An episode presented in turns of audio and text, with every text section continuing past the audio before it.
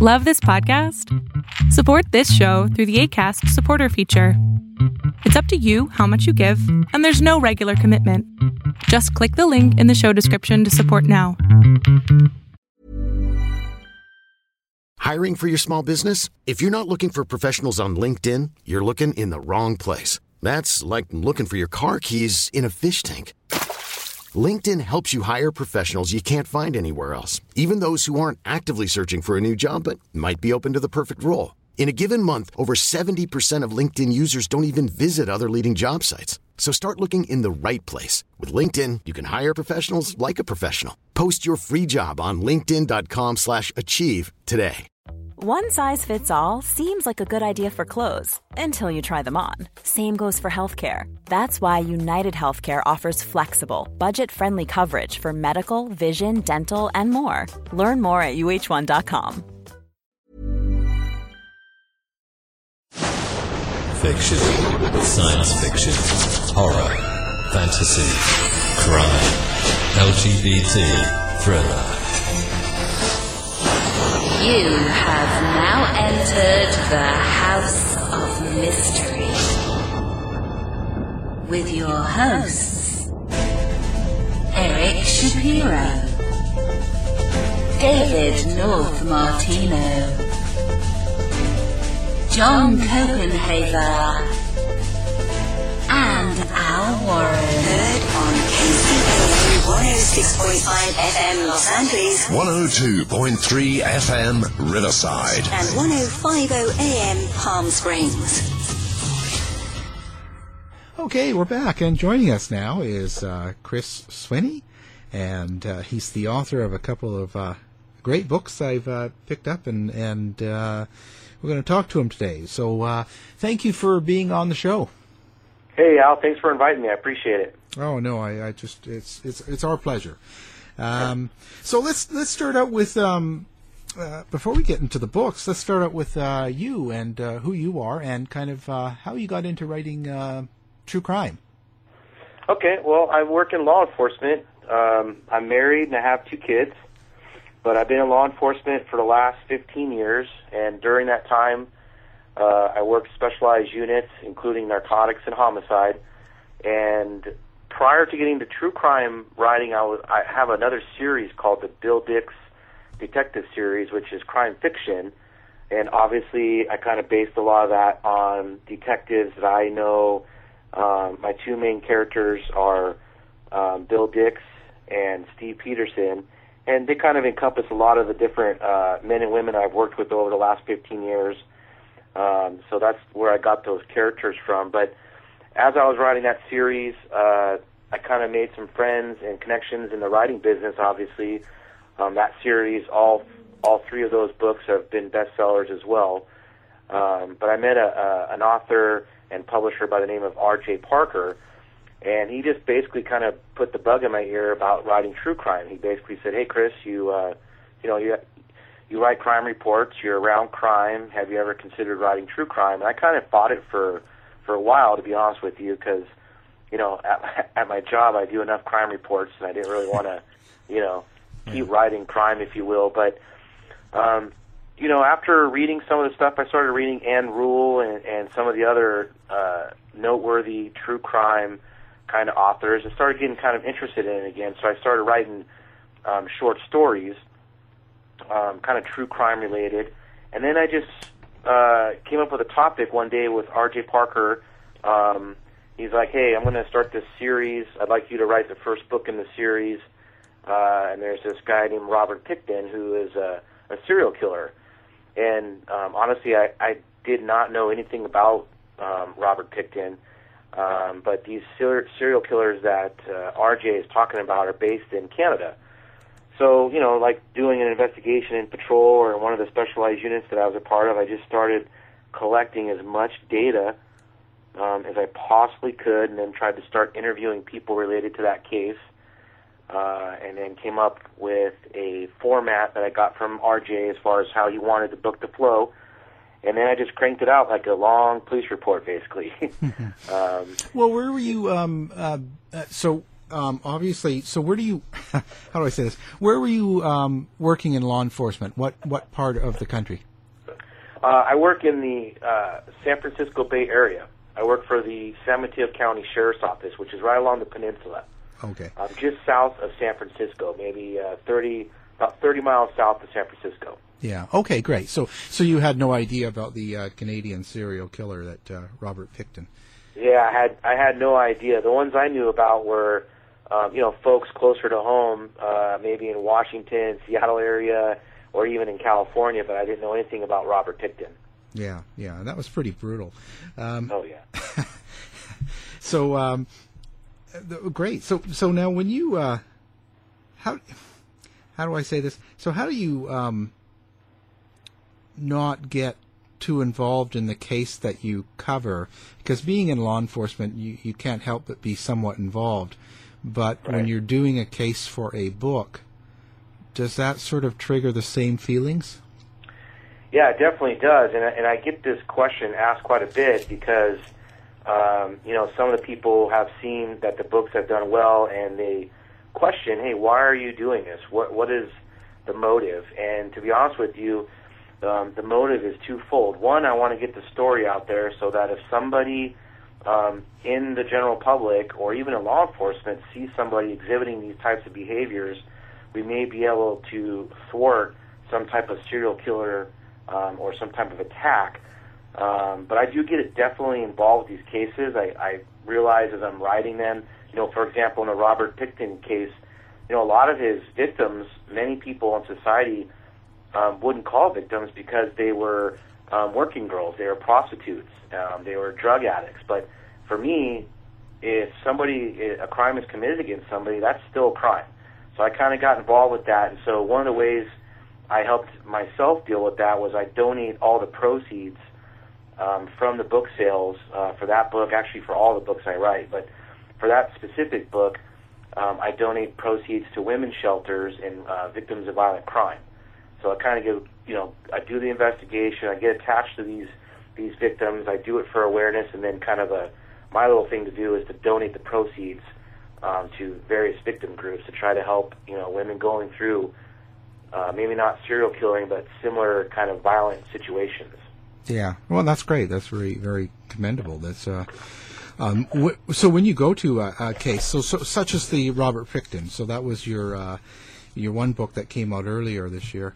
Um, did you actually go to Canada then and start to talk to people? No, I did all my stuff through uh, either phone interviews or emailing, um, or I would use friends that I've made over the years through social media to go contact people. But it was kind of tough because um, a lot of these people that were involved with these cases have retired.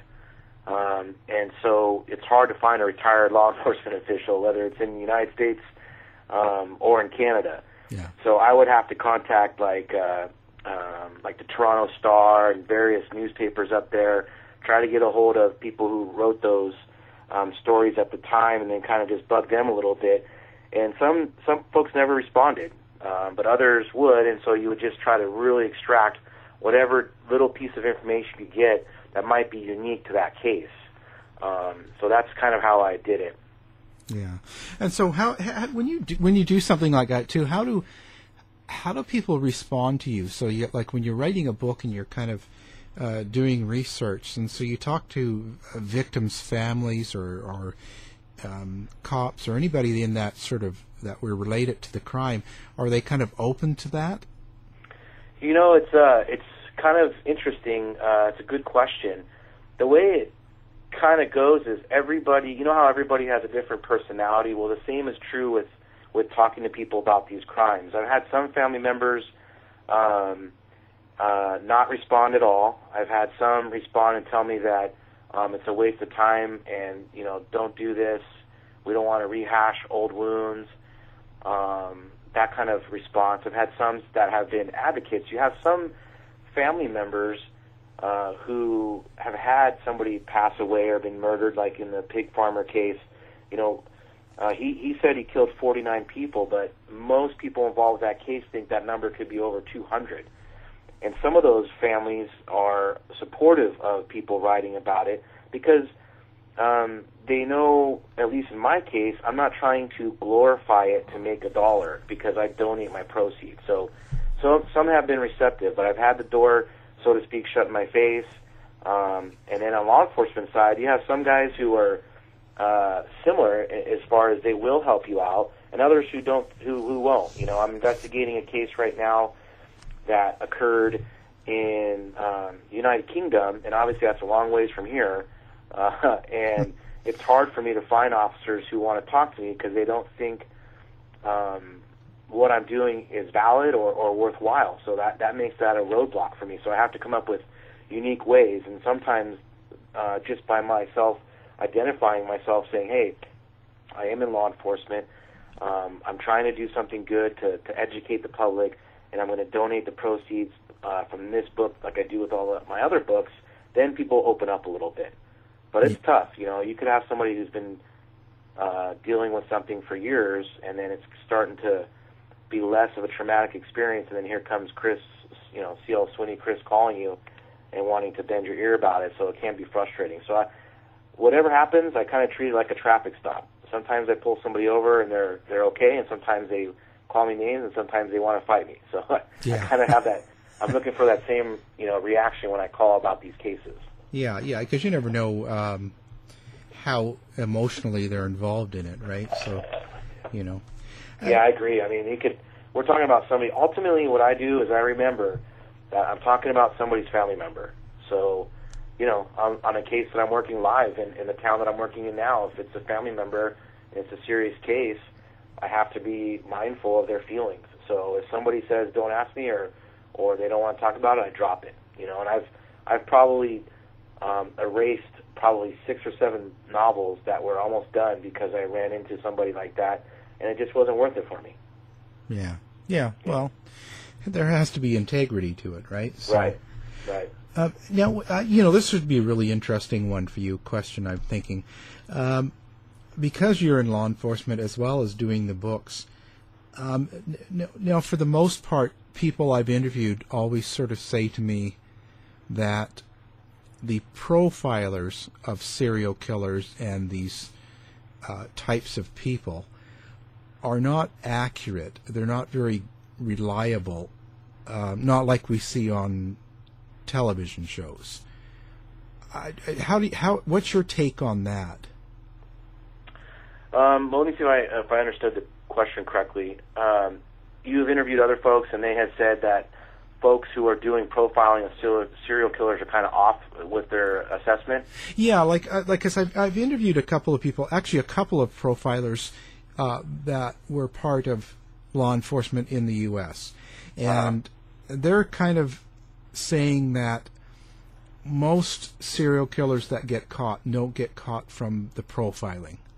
Oh, yeah, and that's true. Um, I would agree with them. Uh, now, that's not to say that profiling is not important. It absolutely is, um, because it gives you a general basis to draw some conclusions from.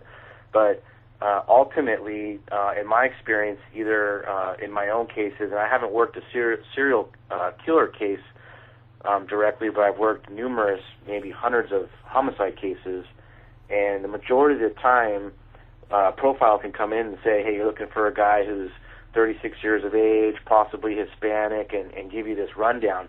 But that's usually not what we use to catch them. What typically happens, and oftentimes for serial killers, the way they're caught is uh, they uh, two things. They either get caught in the act because they kind of let their guard down, um, or they get caught because they want to get caught. Meaning they're done playing around, they're done playing games, they're bored, and they they start leaving things and clues out there for law enforcement to get caught. But for example, the pig farmer, uh, Mr. Pickton, uh, he he got caught uh, based on police work, but no profiling. And, and basically, the law enforcement in, in Canada knew that stuff was going on at that farm, but they continually served search warrants there, and it wasn't until they finally found a piece of human remains that they broke that case open.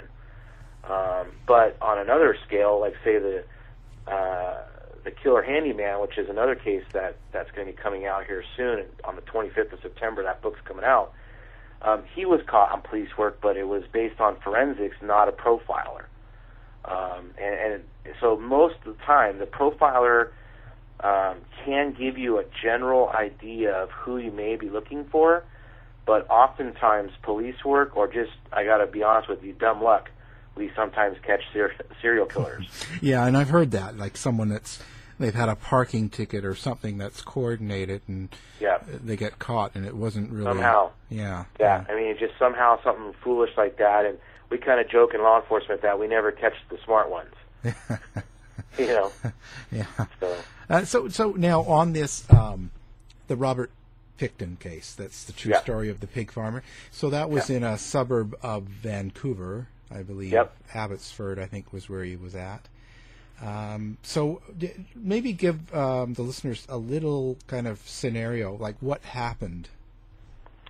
Okay, just a, like a real brief thing for him would be, you know, Robert. Uh, his name was Robert William Pickton, and he he um, was actually raised on a pig farm. Uh, the family had a, a large piece of property, uh, and um, you know he he and his brother and sister they worked on the farm with his mom and dad, but they didn't really know how to do the ins and outs. And what ends up happening is um, his parents, uh, Robert's parents, pass away, and that left the farm to him and his uh, sister and his brother. Well, obviously the uh, the process of taking care of pigs, slaughtering them, and then distributing them to uh, restaurants uh, in the area, they didn't really know how to do that, and so they started falling behind um, on their their process there as well as their payments. So eventually, what happens is Robert decides, hey, I'm going to sell part of our property. So he inherits the farm when his parents die, and then he sells a, a parcel, and and you know basically overnight he's a millionaire. Um, from that point on, he basically um, begins uh, to use quite a bit of uh, narcotics, and he kind of was uh, alluded to of doing that before. But he, his brother, and his sister pretty much have you know some of the best parties you could think of um, on this farm. And what Robert would do is he would go down uh, to a certain area and look for um, prostitutes, and he would lure them back to his um, farm by either telling them, "Hey, I'll give you uh, narcotics, or I'll give you some cash," you know, something to that effect, to to get them to come out to the farm. They they called the farm the Piggy Palace, which um, kind of was infamous for this case because um, so much crazy events occurred out there. But what Robert was doing though um, was uh, he would bring them out there. He would lure them in from like an area called the Low Track, which was downtown east side of Vancouver, and and then once he had his his way with them sexually, he would then kill them in a various ways. Um, uh, one of the ways he did it was to inject them with window wa- window washer fluid, um, which would be a, basically a, a pretty violent way to to kill somebody. But um, once these women died, uh, he would then um, grind them up and feed them to his pigs on the farm. Um, and this was verified through uh, DNA and forensic uh, evidence after this case finally broke open. So Robert, uh, you know, Mr. Pickton did that for quite some time, but eventually law enforcement started to look for the missing women down on the east side, and everything started pointing towards Robert in this Piggy Palace area. Um, after that, law enforcement served a search warrant out there. They kind of came up negative with with what they were looking for, but they kept listing, you know, Robert as this person of interest for these missing women. They had not uh, concluded that he was a killer at that time. Um, eventually, uh, he and his he, gets involved with uh, a case in which there's a big party out there. One of the people leave, and somebody who leaves basically kind of drops the dime to law enforcement, saying, "Hey, there's other stuff going on out there, you know, besides just partying." Um, law enforcement ends up going out there and doing another search warrant, and at that time they end up finding um, human remains in one of the pig pens, uh, human uh, remains in a freezer, uh, and just kind of what you would call, you know, the uh, uh, what would be a good term? You know, the mother lode, if you will, of just you know the most deviant sexual crimes you could think of. Um, in fact, one of the things he did was he had a a large dildo that he had uh, affixed to a 22 rifle, 22 caliber rifle, and he killed one of his victims that way. So I mean, the guy was just kind of, you know, had lost his mind, and uh, he was then eventually arrested. Um, his brother actually um, was not charged, nor was his sister. Uh, all of those cases that occurred out there, 49 of which he was convicted of, um, all fell on him, and uh, that's basically the case in, in a nutshell. Were they was so the the uh, brother and sister? Do you think they just weren't involved and they didn't know about it, or I think uh, the brother and sister were involved. There's no way they could have not known what Robert was doing because his brother uh, partied with him quite often. Um, but I just think it was one of those cases where law enforcement had to get somebody in custody. It was clear he was involved. Um, he started making comments and bragged about killing the women. Um, law enforcement sent an undercover officer into the prison itself, and he actually bragged about how he killed some of the women. So they knew he was involved. But it, when I investigated the case, it almost appeared as though law enforcement just didn't put um, a lot of effort into his brother and sister because they had Robert, and that by having Robert, that meant they solved over 49 um, homicides. You know, 49 missing women that were homicide cases. So it was a huge case for Vancouver Police Department and the uh, the RCMPs, the Royal Canadian Mounted Police. yeah, they always get their men. Yeah. And and now, was there a um, uh, so was there a particular mo like? Did did he have to kill them in a certain way? Did it have to be a certain type of looking girl or age? No, he he you know he the the thing about him was he was just living the life. He had no money prior, and now he came into money, and so he was living that life he always wanted to live. Um, you know, he he fit some of the mo though of serial killers, where he was abused, um, at least physically, not sexually that we know of, but physically by his mom and dad. In fact, one of the things he would do is um, instead of getting beaten by his dad, he would run onto the farm and hide into a carcass of a pig. You know, you and I wouldn't, you know, that doesn't cross our mind that that's what we would do when we were getting punished as a child, but that's what Robert did. So he was, you know, he was raised in a different environment than most people were. So how old was he when um, he got the money and started the parties? Um, I think he was in his 40s, So uh, if I believe. Yeah, so well, whatever. If he's kind of close to that, that's you know, but that's not typical to just start killing at let's say your late thirties or forties. You don't just turn it on and go, well, I'm just going to kill. Yeah, you're absolutely right, and that's why this case was so interesting. Was because um, my opinion of of it, and even when I wrote the book, was, uh, hey, there's more on the bone here. There's more meat on the bone. Yeah. Uh, meaning, I, I felt like there was a gap in his life that nobody really investigated or talked about.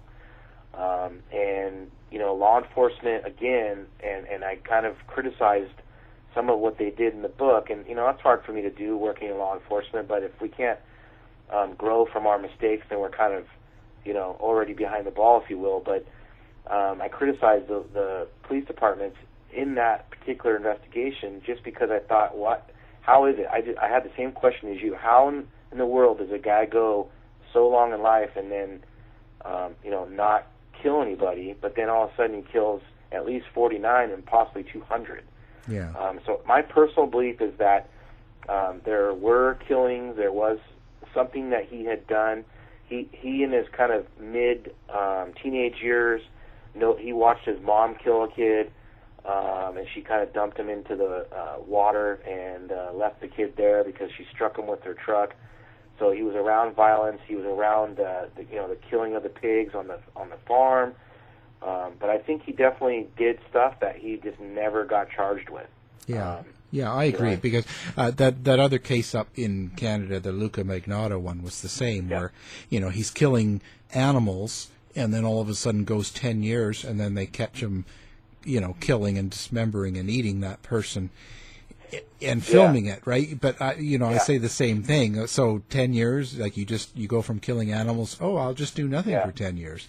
Right, just- and that that kind of also rang true in the second book, uh, The Killer Handyman, where he killed when he was younger, but then there's a 20 year gap Um, you know, it goes from 76 to 96. There's a 20 year gap, but we don't know what uh, William uh, Patrick Fyfe did. And I guarantee you, um, if he did it in 76 and he does it in 96, that in between those 20 years, he definitely was involved with um, stuff that law enforcement does not know about. Oh yeah, yeah, because you just don't turn it off. Yeah, So, it doesn't know. turn off. And normally, you don't have somebody that can go. It, it's very rare for a serial killer to go that long. You know, 20 plus years. They usually either um, uh, get in custody for something different, um, or they end up dead, or killing themselves, or getting caught. There's usually something. It's very rare to have somebody go that long, and that that was one of the interesting things about um, Pickton's case as well as um, Fyfe's case was how you know what happened and, and why did law enforcement not go back and, and what they'll tell you is they did research they did try to connect them to other cases but they did not have enough physical evidence to bring charges against them to connect them to crimes and those gaps in their lives Yeah. Well, I guess sometimes it's tough to go back. It depends how far it is. Um, but at the same time, you know, um, for some some sort of resolution for the victims' families of other crimes, it's kind of a more important. Yeah, well, what we're seeing in California, or at least in the United States, is slowly these these DNA databases are starting to get really big, um, and what they're trying to do is see if uh, clothing or other items taken from crimes 20, 30 years ago still contain DNA on them, um, and so they're getting the they're getting some cold cases solved. But you're right, you know. But what I noticed too in m- many of these cases that I was investigating was not a lot of physical evidence was was coming out. In the case of the Pickton case, you know, these women that were the were victims uh, because of their their drug use and and kind of their separation from their their families and the life that they were choosing. Because many of the women there in the low track chose to be prostitutes. They they wanted to do that life, and consequently, when they were missing. Um, these missing persons reports wouldn't come out sometimes two or three years after the fact. So a lot of the families had just kind of stepped away and kind of just said, okay, well, we're never going to see, you know, Susie again. Yeah. And, and so that was kind of strange to me to see that. But you're right, and, and the closure needs to be done. And so um, somehow, some of the people I talked to on the Pickton case said that there are cold cases connected to the missing persons because they had what was called a missing a women's uh, missing persons list for that area. And there is a group of detectives still working that case, trying to ID um, or locate the remains of those bodies. So it's it's still something important to law enforcement, but it's it moves like a turtle. It's super slow. Yeah, there's only so many um, so many people, so much time and effort they could put into something like that. Yeah. And Yeah. and I'm I'm sure what uh, now Pickton. So what did he get? A life? Yeah, in Ca- in uh, you know Canada, you get that 25 years with uh, you know life imprisonment, but with the possibility of parole. Right. So I think he's I think he was gonna. Um, I mean, I'm uh, trying to look at my notes I had because I had a little notes for you, but I think he's supposed to be uh, possible to get out. I think at the age of 90. Well, So, uh, but the thing the thing about Pickton that's scary is even though he's 90, um, he's said that he's going to go back to doing what he knows how to do best, which is murder innocent women. yeah. So, Well, you know, you know, if he lives, I you know, I don't think he'll make it. Yeah, and people like that, they they still, it's it's pretty hard for them. It'd be like Manson. It's hard for a um, a panel to kind of go, yeah, let him out. You know. Yeah, I agree. It gets agree to a you. point, you know, because there's too much notoriety around it, and um, oh yeah, because whoever says, yeah, go ahead and let him go, can you imagine the press on that? You know? oh yeah, yeah, you wouldn't want to be that. No. you don't want to be that person. That No, does that, especially know? nowadays. I mean, it, I mean, because the media is outrageous now with everybody Oh, yeah. with phones and and everybody, everything gets filmed and and everything gets put on the Right. news, and then they have to analyze it for 24 hours, Right. and it kind of gets overdone. So I no, I wouldn't want to be that person. No, Right. You know, and and so now you got this new book, um, The Killer Handyman. and It comes out Yep. on the 25th, I believe, is the date. Yep, comes out 25th of September. And now it's, it's a true. Now this one's is in, interesting because it's it's another Canadian. You know, I, I I didn't know there was serial killers up there. They're so polite, Did Yeah. Did, now, did the serial killer say sorry? No, I. No, I don't. So far, none of you guys, none of these people have. no, that's that's terrible. I'll get some bad mail for this. Uh, now, now, um, so he was the killer handyman. So, what did that mean? Like he was going to people's homes and being a handyman? Yeah. So what he did was um, he has kind of an interesting story about him because um, you know he's he, for some reason he's raised by his aunt at a young age, but then many years later he kind of reconnects with his mom. Um, but he has some traits of a regular quote quote unquote regular citizen in which he um, does a little schooling, he finishes um, or gets close to getting his um, high school diploma, um, and then he becomes kind of a handyman. But what happens with him is he ends up getting a If you thought the only way to get a more defined jawline with natural looking results was through surgery, think again. Juvederm Volux XC is a non surgical injectable gel filler that improves moderate to severe loss of jawline definition and can help you achieve natural looking results with little downtime. Even better, this improved definition lasts up to one year with optimal treatment. No maintenance required. Improve jawline definition for a smooth, sculpted look with Juvederm Volux XC. For important safety information and to find a licensed specialist, visit juvederm.com. That's J U V E D E R M.com. Not for people with severe allergic reactions, allergies to lidocaine, or the proteins used in Juvederm. Common side effects include injection site redness, swelling, pain, tenderness, firmness, lumps, bumps, bruising, discoloration, or itching. There's a risk of unintentional injection into a blood vessel, which can cause vision abnormalities, blindness, stroke, temporary scabs, or scarring. Talk to a licensed specialist to find out if it's right for you. Hey, it's Danny Pellegrino from Everything Iconic.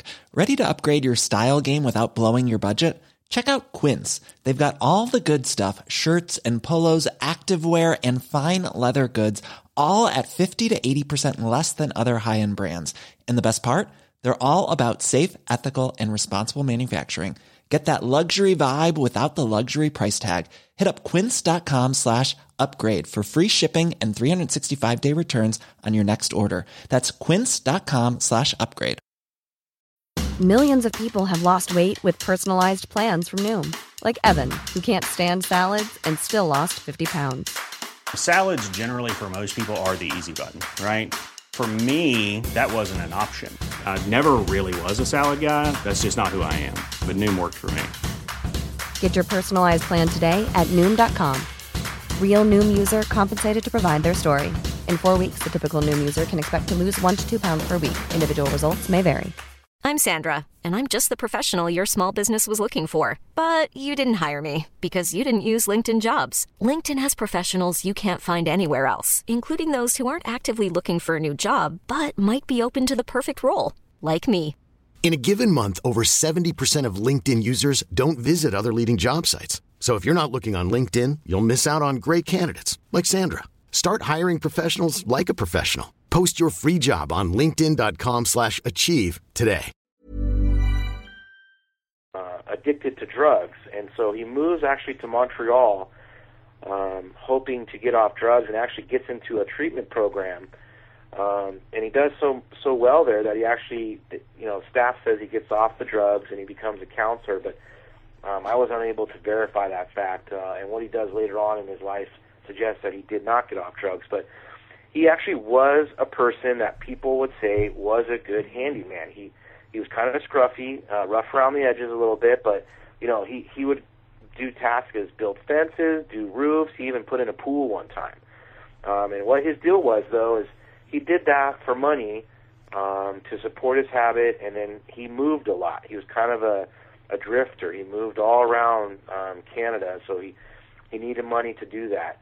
Um, but the reason why he's known as the handyman killer is because uh, the women that he ended up um, murdering, uh, it would start with him picking out a victim, and it usually was kind of a a, a middle-aged woman uh, who lived lived alone. And really, what he would do is walk up to the house, knock on the door, and um, one of the victims would open the door, and he would say, "Hey, you know, I'm William. I, you know, it looks like your house needs some work. Can I help you out?" And if they said, "Oh, yeah, you know, you can help us out," they'd invite him in, and um, he'd go inside. But as soon as he got inside and the door shut, it, it was a homicidal rage. Um, he would end up uh, killing these women, um, and, and oftentimes he would do it for like money. Um, so it would be kind of like a, a theft, and, and a lot of cases in the beginning, he actually would, and it was suggested that he would have to torture or beat these these victims to get their bank PIN card numbers, and they would give it to him, and then he would still end up killing them, which was kind of a tragedy, you know, because it starts out as this guy being desperate, he needs money, these women give it give him their pins, and he ends up killing them anyway. Um, so that's what made William so dangerous was that he played the part of a of a handyman, somebody trying to help people, but yet he preyed on middle aged uh, women who lived alone. Yeah. Well, so he was fairly young then, hey? Yeah, he he um he was young at first. Well, his his whole uh, beginnings of of going down the wrong path actually started when he was 17. Um, he got into some trouble. Uh, he went to like a, a home for kind of or a, kind of a facility for juveniles. Got out, but then when he got out, he still kind of got in a lot of um, trouble. He went back into custody, and, and uh, in uh, 1976, he's out on a pass um, from that facility. Ends up killing a lady, um, and then just calmly returns back from his past, serves out his time, and then he kind of goes about his life. Um, and what we learn later is that she wasn't the only victim. There was three or four other victims at that time. But then that's where we get this 20-year gap, and everybody in law enforcement out there, especially, wants to know what in the heck did he do um, in those 20 years. So it's pretty pretty scary for me to think of what he could have done or what he did do. Oh yeah, it's crazy. You know, people like yeah, that's just yeah, that's crazy. So Yeah. so he got he eventually got put away then for life or Yeah, he got the same charges. So in Canada, you get the same thing. You get the uh, 25. Um, you get 25. What is it? 25 years, or no? You get life imprisonment with the possibility of parole in 25 years. And one of the things different in Cal- in the United States versus Canada is, you know, like you said earlier, they're not going to probably parole these people, but they could get out. You know, in the United States, if you murder somebody, um, you're going to get added sentences. You know, you know, five life sentences or whatever, so that they ensure there's no way for you to get out. Um, in Canada, you know, you can kill one person or a thousand and get the same sentence.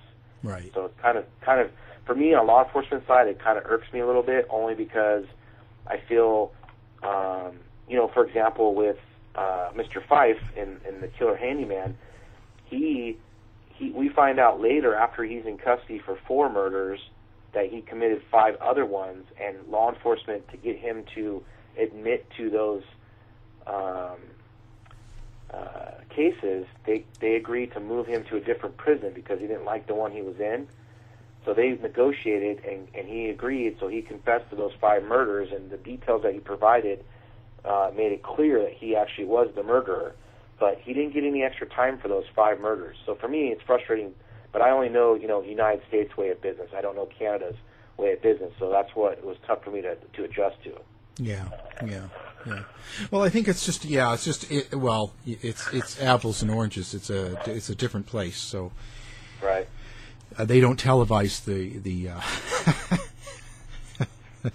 the uh, murder trials like this. So Yeah, yeah. Then I, I I wish they didn't do it out here. You know, I yeah, there's a lot of things that Canada does that I really support and think is is well done. You know, yeah, yeah. Because I wish we didn't because I think some of the people in the United States that do what they do are doing it just for fame. yeah, it becomes a circus, right? Yeah, Uh, it is a circus, no doubt about it. Yeah, and it's and and and and, and no matter what, I still think that it, they all change their behaviors because when you're televised every day and you have millions of people watching you, so the prosecutors, the defense, the judge, everybody's affected by that. Yeah, and it, it just shouldn't be. And and and then everybody judges you know so you have you know a trial going on and and an officer goes up and testifies. So then the, for the next week you have all this judgment about oh I didn't like the way he said that or I don't like the way Yeah. and you have all this stuff going on and it's like that's not what it's supposed to be about right so yeah, I agree with you. That's the it wrong impact. It definitely. I think you're correct. It impacts everybody's way of thinking, and and and then if you're impacting somebody's way of thinking, you're gonna uh, affect how they're making decisions. You know. Yeah, exactly. Uh, I, I think it's the wrong thing. I don't think it's serving justice. I think it's just it's serving something else, but it's certainly not getting the right answer. But Yeah, I agree. And you know, hopefully change is coming, but you know, it's tough. It, it's tough in law enforcement right now. You know, there's a whole new thing taking over law enforcement right now with the the killing of cops. Um, you know, we lost uh, eight officers in a period of ten days last two weeks ago, and you know, it, it's there's a change in society. I don't, and it's happening even in Canada where law enforcement's really under the gun, and it, it's hard to be under the gun and pumping gas and getting shot in the back of the head, and also going out and trying to investigate these cold murder cases or these serial killer cases. You know, it's just a it's a handful right now. And then but the the, the just tension the tension in the U.S. with the police um, is something. Well, it's just outrageous. Um, cops being killed and and and the whole thing. Uh, uh, now, do you think there's a particular reason or something in your opinion that makes it so extreme in the Yeah, I U.S.?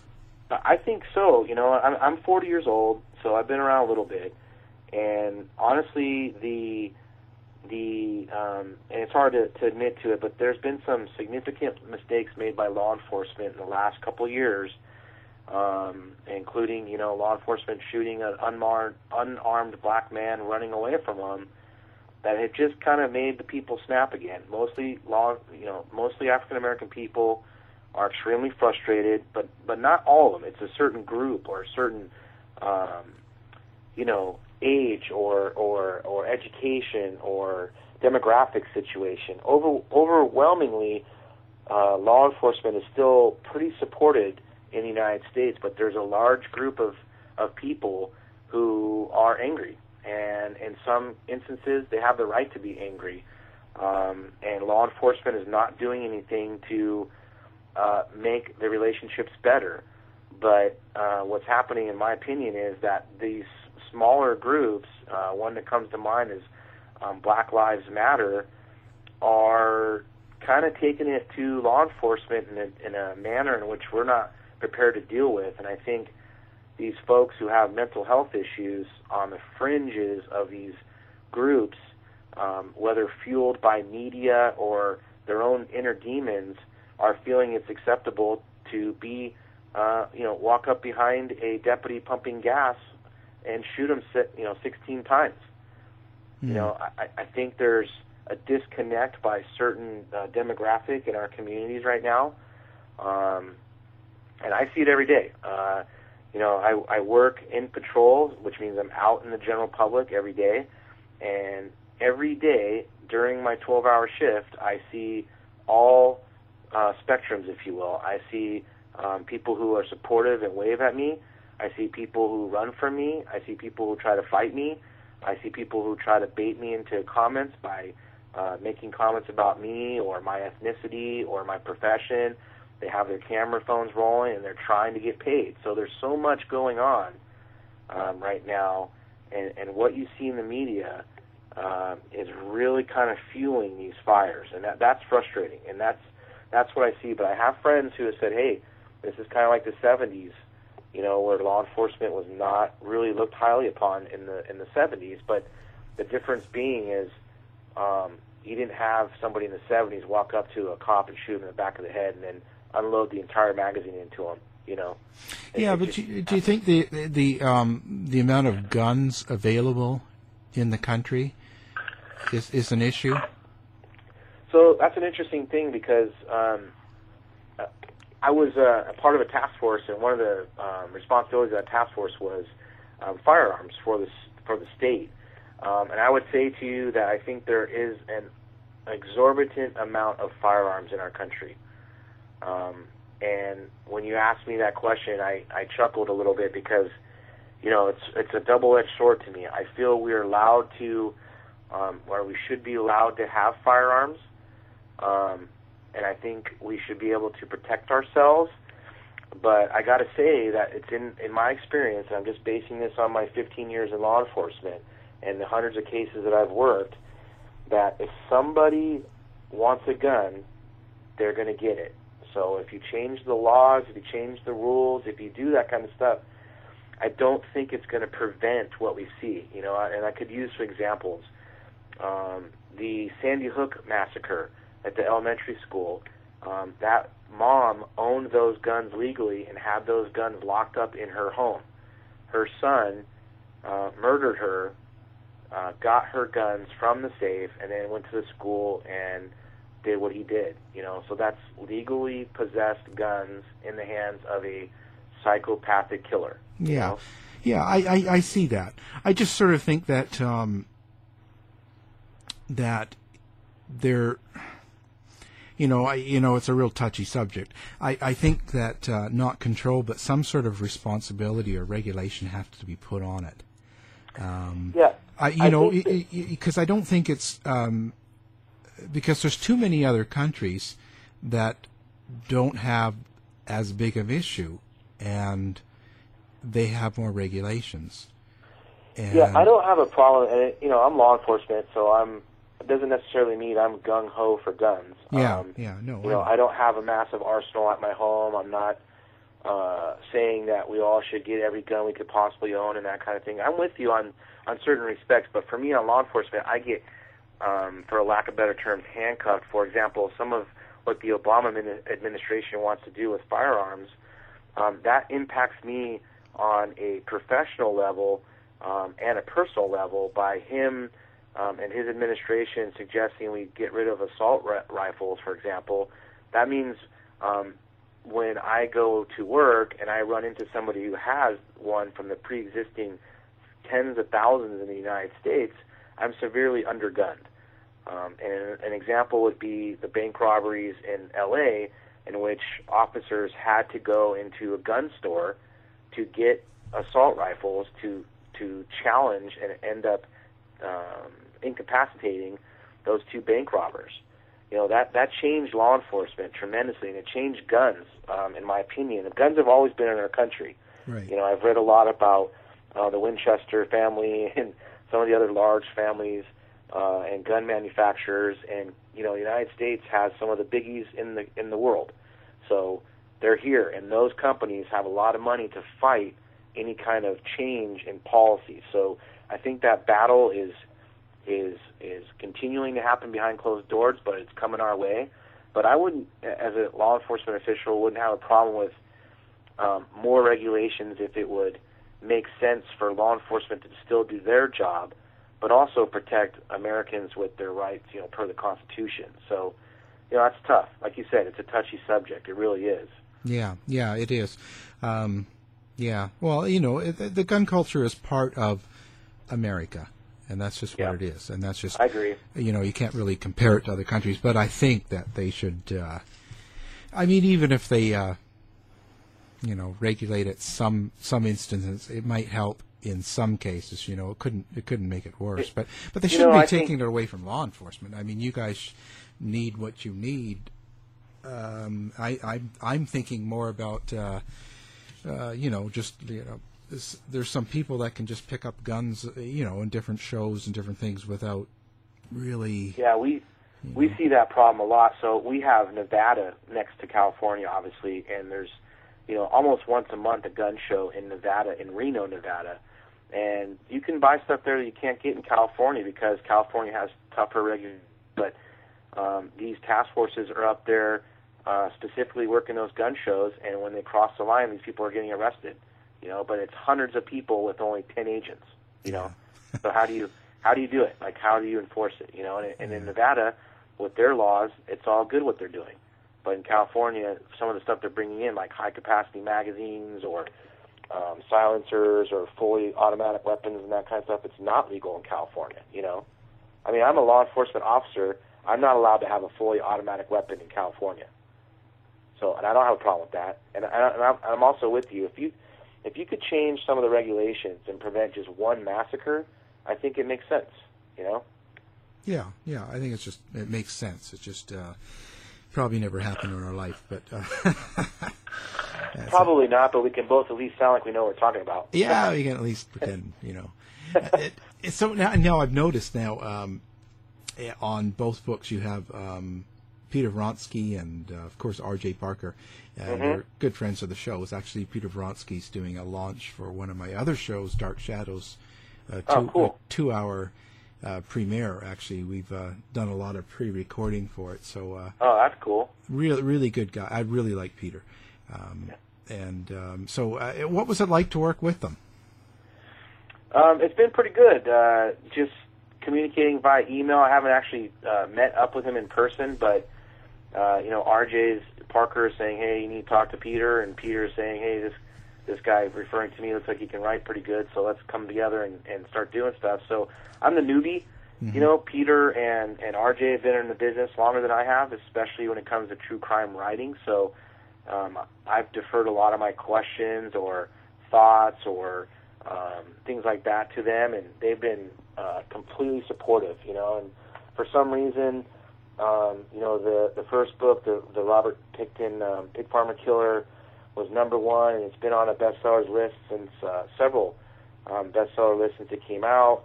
Uh, and then the second one is is on bestseller list right now, and it's just available for pre-order. So having guys like that in the business, um, well known, well respected, and them giving me a bit of their time for me to bounce questions off of them has just been huge. And I always try to thank them as much as I can, you know. So Yeah. it's been pretty cool. Yeah, you're pretty lucky to be with them. And, and you know, Peter, I think that's amazing. You know, he was uh, went over to Russia back when Lee Harvey Oswald shot the president. Hey, and Yeah. he he was the first person granted permission to go over and interview all of his friends over there and stuff. Yeah. That's amazing.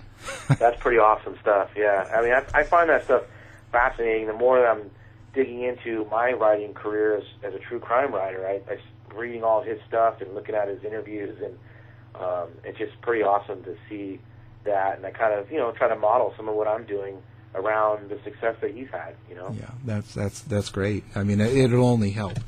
And so, what kind of influences do you have um, outside of the work in that? Um, so, do you read certain books, or watch certain movies, or listen to certain Yeah, music? I, do a lot of reading, um, and I think I mentioned a little bit earlier that I kind of look a lot at um, Ann Rule. Um, I, I liked her her way and her style, and I thought it was kind of fascinating some of the stuff that um, she has written over the years. And I haven't read all of her stuff yet, but I'm trying to trying to catch up, if you will, um, in, in that in that area. So I, I read a lot, and then um, you know I watch a lot of uh, videos and a lot of um, film uh, on serial killing or true crime stuff. And I got to be honest with you, a lot of it I started looking at when I was trying to solve um, uh, homicide cases in the San Jose area. Um, only only because I was thinking uh, some of my cases had some connections or some weird things that kept popping up, and I was wondering if there was clues there that we were missing and stuff. So, you know, I do a lot of reading. I, I watch a lot of um, videos and, and film and stuff. That's kind of like my influence. And then, you know, working in law enforcement for 15 years, I, I've worked uh, all throughout California. Um, I've been all across the country as a presenter for for uh, things that I've done and, and my expertise and stuff. And I, I get a lot of uh, kind of input from folks that I meet throughout the country too. So that's kind of where I get my input. Hmm. And so, you um, Zodiac. Yeah, the Zodiac Killer. the I was Bay, reading about right? that uh, a couple months ago. Yeah. So, what do you think about that? Do you ever did you ever kind of um, come up with a kind of a, a thought in your mind of how that went? And You know, um, I- it's funny when I was reading it just uh, about maybe two months ago or so. I was reading that, and I was just thinking to myself that um, it would be interesting, just me personally, to look at the files, you know, and, and have a chance to kind of dive in there and see what I see. You know, so many things have been speculated about that case as far as, you know, did he die or is he dead? Um, you know, were there two of them? You know, there was some interesting stuff, but I got to say that as far as intelligence goes, and I think one of the premier reasons why that person was never captured in my mind um, was because he was too smart. Um, when you find somebody, and a lot of these serial killers are on the edge of being um, brilliant, um, and some of them are just they have mental issues and their wires are crossed wrong, but some of them are um, borderline brilliant, sometimes even genius. And that case to me is fascinating. But more, one of the things I find interesting is that n- so far no um, person has been identified as a suspect. A lot of theories, you know, a lot of um, speculation, but in in law enforcement or true crime, I don't know if you can get away with speculation. You know. Hmm. Yeah, no, uh, uh, you know, it's it's just funny because we've had a lot of interviews this last, I don't know, over the summer, and we because there's been a lot of books lately, and of course, uh, there's so all different theories. You're right. So it's just it, it's been it's been kind of bubbling up again. So Yeah, I did notice that, and I was wondering, you know, trying to find out why. And I think it's because, well, at least one of my thoughts on it was, is because it's so such a fascinating case, and nobody ever figured it out. yeah, You know, yeah, that's true. And, and that I think that that fact alone, the fact that we don't have answers, I think it really, um, well, yeah, bothers and then why did it stop? Uh, yeah, and, and the theories on that. Um, there was a book that I that I ordered when I was looking at this a couple months ago called "The Most Dangerous Animal of All," um, and it's searching for my father and finding the Zodiac Killer by uh, Gary Stewart and Susan Mustafa. So I'm supposed to. Um, it's on my to-do list of reading that book, but that that book seems kind of interesting, and I noticed it's a pretty uh, serious bestseller, and it's through HarperCollins, which is one of the biggies, you know. So. Yeah. Um, yeah. interesting. Yeah, I you know I actually I was lucky. I had um, more you know the um, ZodiacKillersite.com, and Mm-hmm. um, then I had uh, uh, Tom Horan just did another book too, right? The Revisit It. Um, Oh, okay. That's pretty interesting too. I like the theory about how because he talks mainly about the letters and how they are different. Yeah, that's what I noticed too when I was looking at it was that I felt like they were different as well, and that's why um, there was that theory, or at least one of them was that you know this guy, the original Zodiac killer's son, was taking over, and and you know, or somebody connected to that case was taking over. But I agree with him. I think the letters are different, Yeah, yeah, that's what and then begs yeah. the question as whether or not the second ones are legit or not. You know, Yeah, or if it's the same, or if it was more than Yeah. one killer. right? And there's also the the, the fact that he also brought up how um, in the first letter how there was things mentioned in it that they only had in the police report, and that letter was at the newspaper before the police report. They could have had it. You know what I mean? Yeah. Uh, there was Yeah. there, there like he picked up some really interesting things. Like that's a good book if you're interested. And I know we had it's been it's been hot because the um, interview's been having huge amounts of uh, follows. Like it just it's still getting loaded at 200 a week. And this is Oh like, wow! And what was the what was his name? Tom? Tom Horan. He's Professor Thomas Horan. And, oh yeah, Thomas Horan. Okay. And um, but, but yeah, that- I'll check it out because uh, I'm I'm like you, very interested in that case, um, and uh, what you're saying that he's discovered sounds pretty awesome. I'd love to see. It- What, well, it's just really interesting. I mean, there's no, you can't. I mean, we're probably never going to really resolve what happened, but it's just I find it really fascinating that um, there's new things that come out, new perspectives, a way of looking at it, and it's really, really interesting.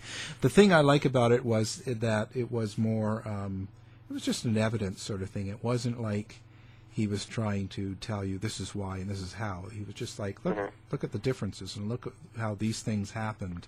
oh, that's cool. And it makes yeah, you so he's not really "Hmm." he's not forcing something down your throat, but he's just saying, hey, check out this stuff, and and Yeah. here's what it might mean. He's just questioning some of the things and kind of going, "Hey, what's going on here? And why did this Yeah. happen?" And it's kind of it makes you go, "Yeah, like why?" You know, he takes a lot of things into account that I like too. I like writers that go back to the time and and think about how um, how police communicated back then in the '60s. It's different than Oh, yeah. now, right? Oh, yeah. And and and how how everything and even the newspapers and how they it, it was just a different time. You know, people. Uh, it, it- listeners, I get this all the time because we'll be talking about things and they don't realize how long it took for information to get out. right. You know. Oh, back then it Yeah. would take forever. Yeah, it was. It was. Yeah. It's crazy. It wasn't so instant.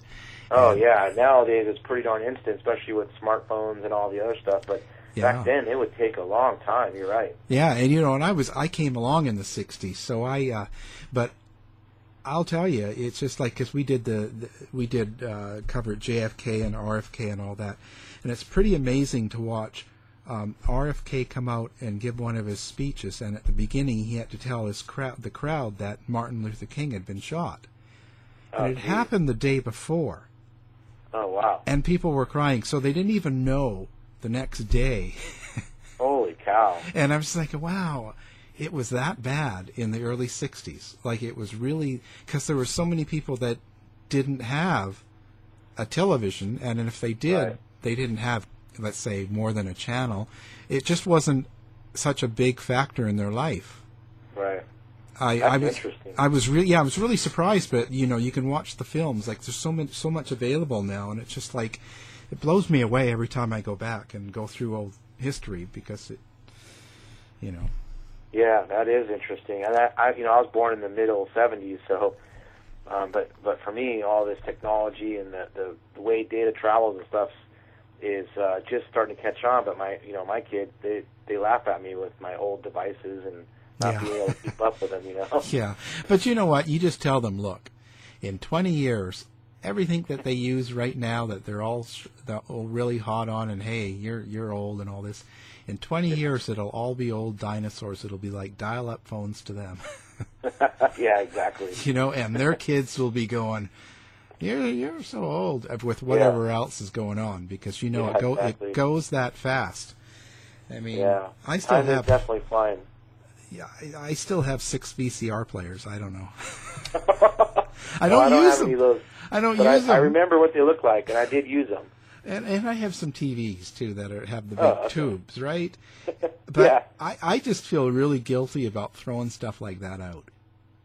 Yeah, uh, it's. I mean, I remember that's those devices, but out here in California, especially, they're so big on recycling that they want you to get rid of those in the the electrical recycling bins and you know all that Yeah. kind of stuff. So Yeah. It we just- we kind of do that just without even thinking about it, you know. yeah, it's just crazy, but it's just crazy how, Yeah. you know, perfectly good things and we just keep. But anyway, that's enough about my age. Uh, that's funny.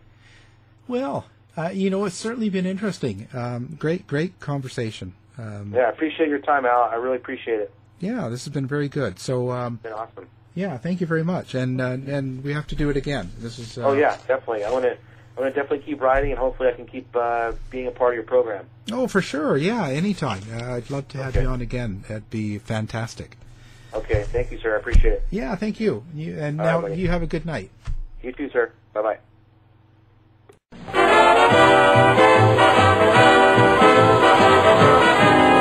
The mission has been completed.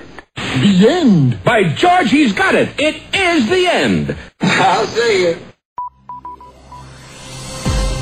This has been a production of the Z Talk Radio Network. If you're lying to me, I'll be back. Ever catch yourself eating the same flavorless dinner three days in a row? Dreaming of something better? Well, HelloFresh is your guilt-free dream come true, baby. It's me, Keke Palmer. Let's wake up those taste buds with hot, juicy pecan-crusted chicken or garlic butter shrimp scampi. Mm. Hello Fresh. Stop dreaming of all the delicious possibilities and dig in at HelloFresh.com. Let's get this dinner party started. Even when we're on a budget, we still deserve nice things. Quince is a place to scoop up stunning high-end goods for 50 to 80% less than similar brands. They have buttery soft cashmere sweaters starting at $50, luxurious Italian leather bags, and so much more. Plus, Quince only works with factories that use safe, ethical, and responsible manufacturing.